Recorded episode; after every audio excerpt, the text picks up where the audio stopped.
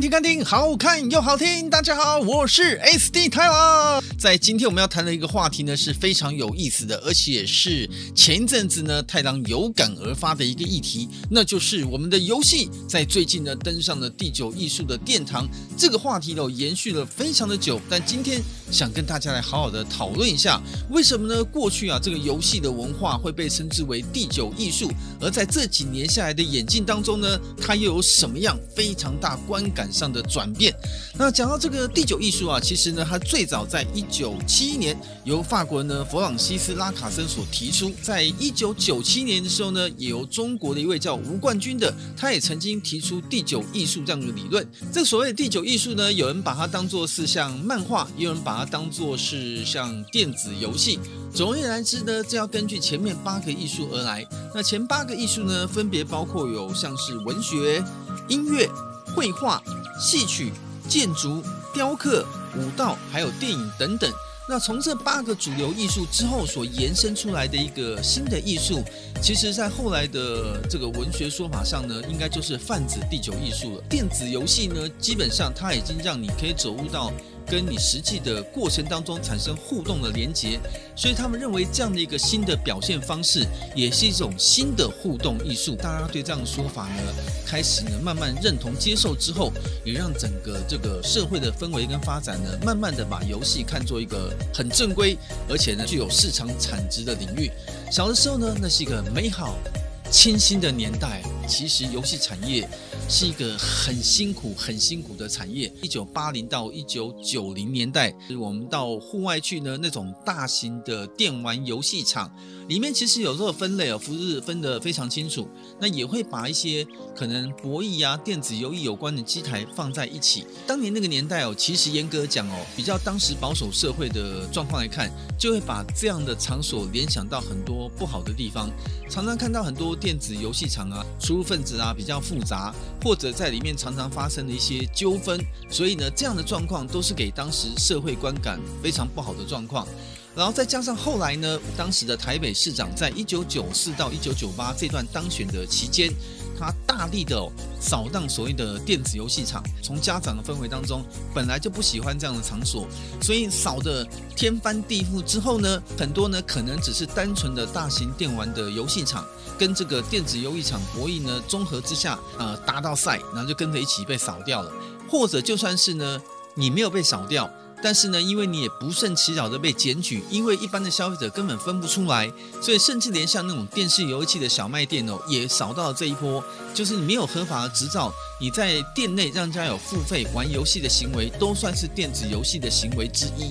很多的。电视游乐器场或者有些合法的大型电玩的纯粹游戏的这个专卖店，他们会用暗门的方式让消费者走进去玩。这也是在那个年代当中我们看到呢一个非常非常特别的现象。那个年代玩游戏，这个电视游戏登场之后，能够有好的机会去接触这些产品啊，机会真的非常非常的少，所以才会东躲西藏的每天玩游戏到非常的谨慎小心。所以在我们不被看好的那个年代当中的游戏产业文化，我。就是这样走过来的。我们接下来谈谈呢，社会的氛围转变之后呢，在当时太郎呃特别的经验就是职场的经验，因为太郎从很小的时候呢开始投稿这个电玩杂志，从媒体呀、一直到可能的商品，都是一个非常灰灰白白的年代哦，就是很多都是属于没有版权、不合法的年代。主流的媒体呢，甚至我们那时候讲很多还是老三台的年代，只有华视、中视、台视，有线电视呢开放还在。这个很多地方有争议的阶段，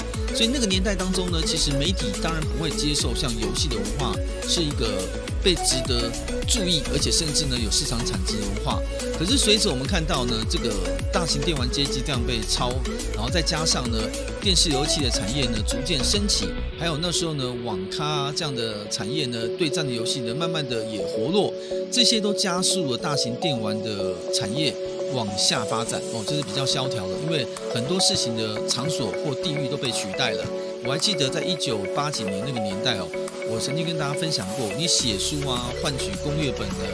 稿费等等啊，都要偷偷摸摸的，还甚至被当时太郎的爸爸妈妈以为是不是在外面做什么非法的事情，才换得这样的代价的支票，一直往家里面的信箱寄过来。所以才要躲在棉被里面写稿。你就算是连投稿到杂志社，很荣幸被登出来了，你都没有办法把这样的东西拿去跟家人分享，说：“哎，你看我，我终于被登出来了。”所以，我讲务实点，太郎当时不管是父母，甚至是这个家里面的长辈们，很多都不知道太郎呢当年在从事这种写稿的作业。我们早期的印象，当时呢，在第一波的做电玩杂志的厂商哦，我们现在当然很多是已经离开这个产业，有很多呢还在用不同的形式发展。可是我们知道，早期刚开始在诞生的时候，因为跟日本的连接不深，多半呢是自己取材有现成的杂志来做中文的翻译，然后呢用他们的图片来做杂志的报道。那个年代呢，几乎大家都一样，像当年尖端的电视游乐杂志、电视游乐报道，还有当时的星际游乐杂志，还有到中后期的像是这个疾风快报、飞讯电玩周刊等等，一开始诞生的时候，里面的这个内容跟图文其实都是没有合法授权的。那当然，到了一个发展比较正面的年代，到九零年代的时候呢，大家就会想要跟日本有更多的接触，进而争取像法米通、电击出版社等等这一类的，像角川等等的授权，才在台湾慢慢有更多合法的电玩游乐杂志的报道出现。所以在早期诞生那个年代啊，媒体不被重视，是因为呢，混沌未明，所以大家都没有版权，甚至就连像电视节目哦，在那时候很多电视节目的制作内容呢，基本上也是自己在台湾录影录画面，然后呢在节目上播出。如果你要用高标准的规格来看，其实是台湾的市场相对可能比日本海外都还要小，所以也没有特别被这些厂商觉得需要去关注版权的问题。不过也因为这样的一个自由发展的年代，反而让媒体呢慢慢的有机会呢能够做出一点自己的东西。我记得印象最深刻的时候呢，台湾当时在电视呢还是主流媒体的年代，那个最早的电玩节目就是一九九五年的《电玩大观园》。那当时是由张若均呢率先来进行主持啊，一直到呢这个节目制作单位易主制作的时候，当时采用了天星，采用这整个节目呢。上呢，突然的窜出，成为一个非常好的主流节目。后期呢，也有像在一九九七年呢，太郎当时主持的游戏骇客族，以及同一年也推出的电玩快打，总共三种不同形态的节目。像太郎的游戏骇客族呢，是以大型的电玩竞赛为主体，百分之七十大概会落在比赛，百分之三十呢在资讯报道。那像电玩快打呢，就是专业的资讯报道为主，当时还引用了美国电玩节目的一些授权资料。那至于呢，电玩大观园就比较接地气，比较朝向综艺跟电玩的节目的结合。那网友在巴哈姆特上面的一些讨论都说，这三个节目的定调其实对后世的电玩节目的影响很大。那其中点呢，太阳看得暖心的一点就是，他们说当时游戏骇客族这个节目。超前了好几个世代，就推出了类似当时最早的电玩竞赛这样类型的节目，还有甚至我们在一九九八九九年到日本东京电玩展的一些采访，同步的在台北当时的火车站前面的大百货的电视墙 live 播出哦。他说这个创举到今天也没有人可以打破，这都当时太郎以非常大的玩心跟台湾的制作单位沟通之后呢，做出的一些创举。我也觉得呢，那个美好年代哦，就是经由。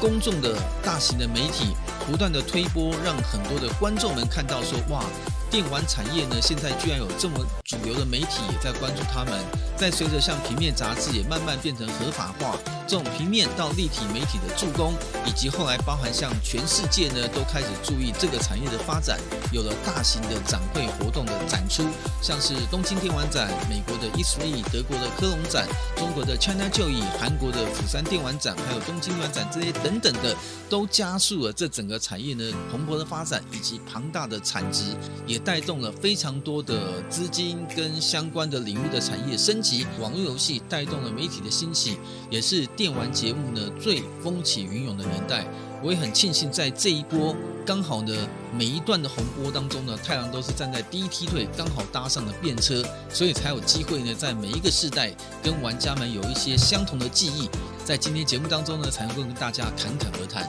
这是当时太郎觉得一个很大的转变。除了这些杂志的风起云涌之外，当年很多的影音产品哦，我记得在之前节目谈到过，因为这些影音产品的音乐制作都非常非常的让太郎喜欢，所以小的时候就开始拿了稿费就想收集这些影音的原声商品。不过呢，因为日本的影音原声商品哦，它的单价都非常非常的贵，这当然跟这个。呃，国民的收入所得有关系。所以像当年在日本买一张唱片的话呢，合理的价格都落在三千日币左右。如果你换算成台币，以当时的汇率来看，一张唱片就差不多台币一千元。可是你看哦，因为日本当年的收入差不多是台湾的所得的三倍，如果你把它除以三来看，当年在台湾买一个正版的唱片，差不多也是三百多块左右。所以你合理的国民所得来平均的看，这个价格是还可以接受的。可是就是因为呢，大家想要听这个日本的原声的原声带，台湾很多的机会呢，这个价格又太高，所以我印象最深刻的就是当时台湾有两家比较让大家耳熟能详的音乐唱片公司，一家叫做森美，一家叫做长荣。这两家呢，应该说当时哦，大量的复制了有版权的这些呃日本的动漫跟电玩音乐。甚至他们还把它规模化，用公司方式来经营。而在那个没有版权特别着重的年代，他们就这样大辣辣的一张唱片呢，把只要买了一张原声带过来，刻盘之后呢，就可以大量的生产，然后提供给玩家用邮购或者是实体的唱片门市公然的就这样铺出去哦。所以很多人家中太郎相信里面都应该有很多是森美跟长隆的唱片。哦，当年大家还有在比较，说森美的唱片制作印刷的精美度比长荣好一点点，甚至他们也仿照日本的每一个唱片都会做边条，整体看起来那个唱片的这个质感就做得相当不错。不过毕竟是盗版的，他们很多是包含连日本的说明书、那个封面等等都是直接拿来扫描的，所以在这个扫描状况之下，还是可以看得出来呢，有点雾雾模模糊糊的，毕竟它不是原始的图档。所以在当年呢，这是让所有的电玩迷在想要听这些音乐过程当中没有机会，那之后也没有 MP3，只能买这种非法的盗版唱片。所以太郎没有意外的话呢，我记得他们的销售量非常非常非常的好。太郎当时哦，我也讲实话，当年因为很喜欢听一些游戏音乐，像什么对战热舞那些等等的，当时还没有这个唱片能够从日本购买管道的时候，太郎也会去一口气买像这样的唱片呢，拿来收集。呃，我印象没有错的话，应该买了一百多张哦。我也承认，不过太郎有一个非常优秀的重点，因为当年是没有管道买得到。后来知道像万年大佬有一些可以做代购，甚至日后呢有机会去日本有一些固定购买的管道之后。太郎陆陆续续的就把这一百多张的 CD 送给亲朋好友了，所以这些 CD 呢，到最后太郎手上变得都是正版的光碟，留在太郎的手上，因为终于有机会可以买得到，可以收藏了。所以在当年那个买不到东西的年代呢，我想啊，大家都会有那个回忆，到唱片行盯着那个发行表，他们都还有发行表可以买到你心目中喜欢的动漫电玩音乐，只是它是盗版的。好的，聊到这个最后一段的重要话题呢，在两代之间呢，我觉得今天用一个非常漂亮的收尾，这个可以拿一个题目来讲。太郎日前呢，在 ACG 玩咖的粉丝团上发表了一个图片，什么图片呢？就是《勇者斗龙》一代到十一代的钢琴乐谱。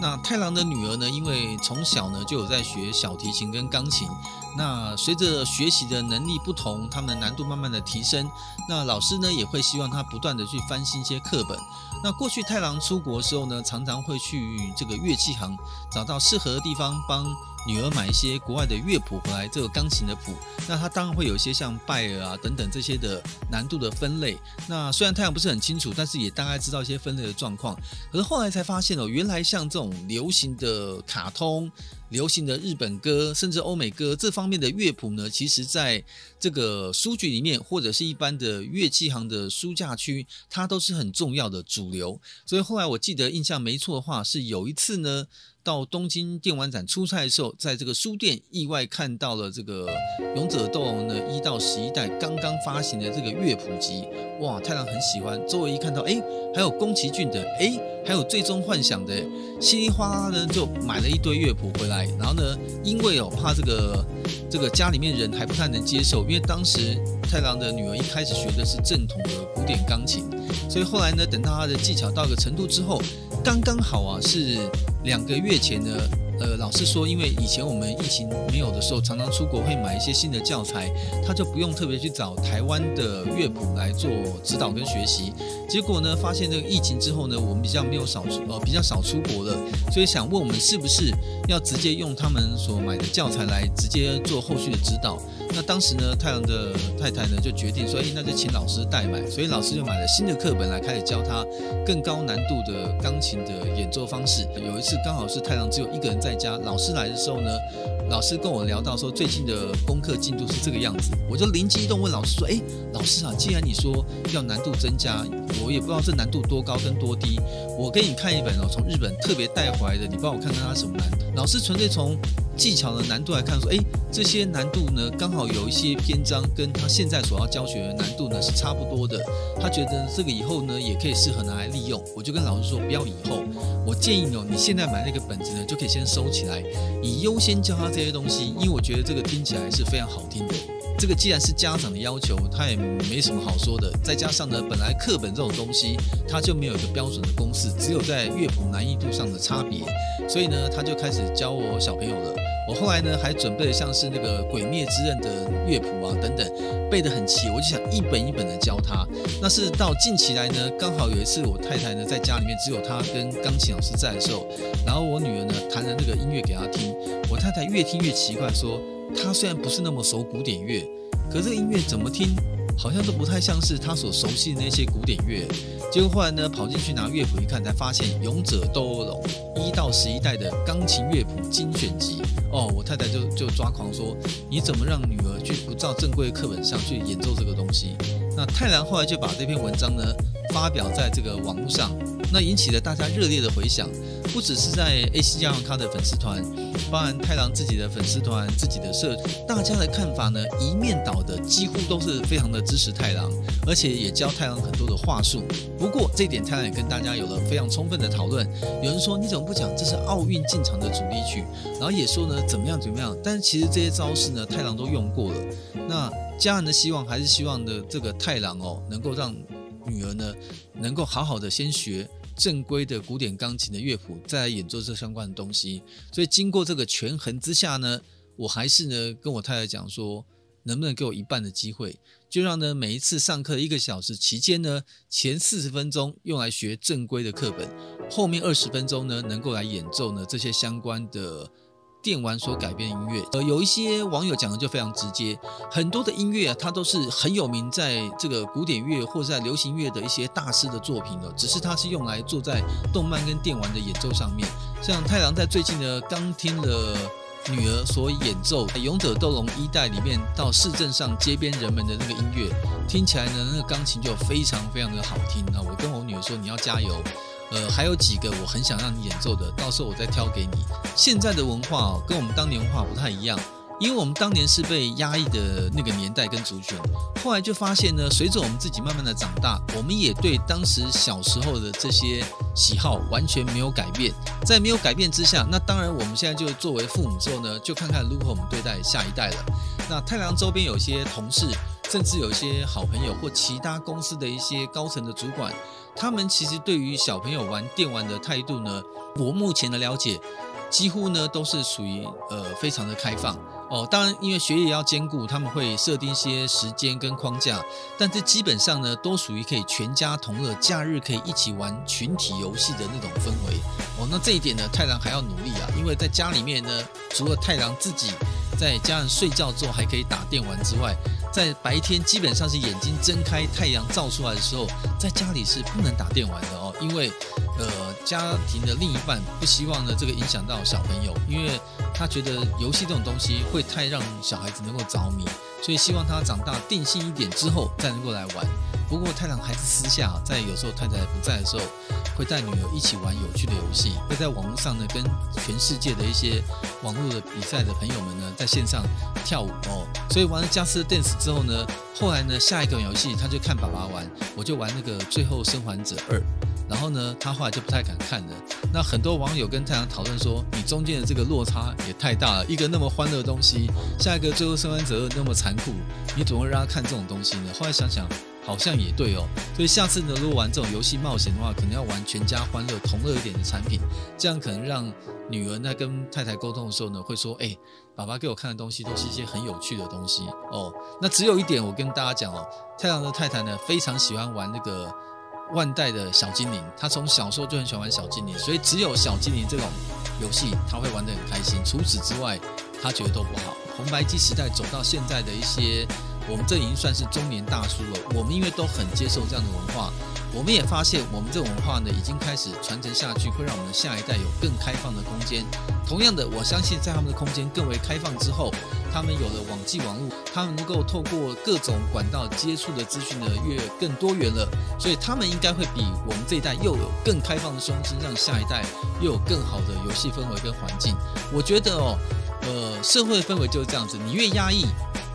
压抑之后。它反弹出来这个力道就会很大，就会产生出很多奇葩哦。我不敢说太阳是奇葩，至少是呢很爱搞怪的人。你越不让我写，越觉得这不是主流，越觉得你是看不清楚的东西，我就越要在那个年代呢挑战自己，让这个文化被大家看到说，玩游戏可以当饭吃。那我相信呢，在接下来的太阳的下一代，或甚至很多这个听众朋友们，你们的下一代，如果你们用更正面的方式，让他们觉得游戏产业啊，或这种动漫流行文化。是值得让大家呢可以当做很正面的休闲娱乐，我相信呢这种氛围就会继续不断的传递下去。所以呢，当年那个很辛苦年代已经过去了，接下来就希望所有的听众朋友们跟太郎一样，我们用更开放的胸襟来拥抱这个世界，让大家都一起跟我们喜欢 ACG 这个产业。今天还是非常谢谢大家收听，也希望呢我们爱玩停看听呢保持这样的精神。我也想呢下次多找几个呢跟太良一样老骨灰级的玩家，搞不好呢在交涉或交谈的过程当中，还可以撞出呢更多跟大家产生共鸣的火花。我们就期待呢更多新的可能性。我们下次再见，拜拜。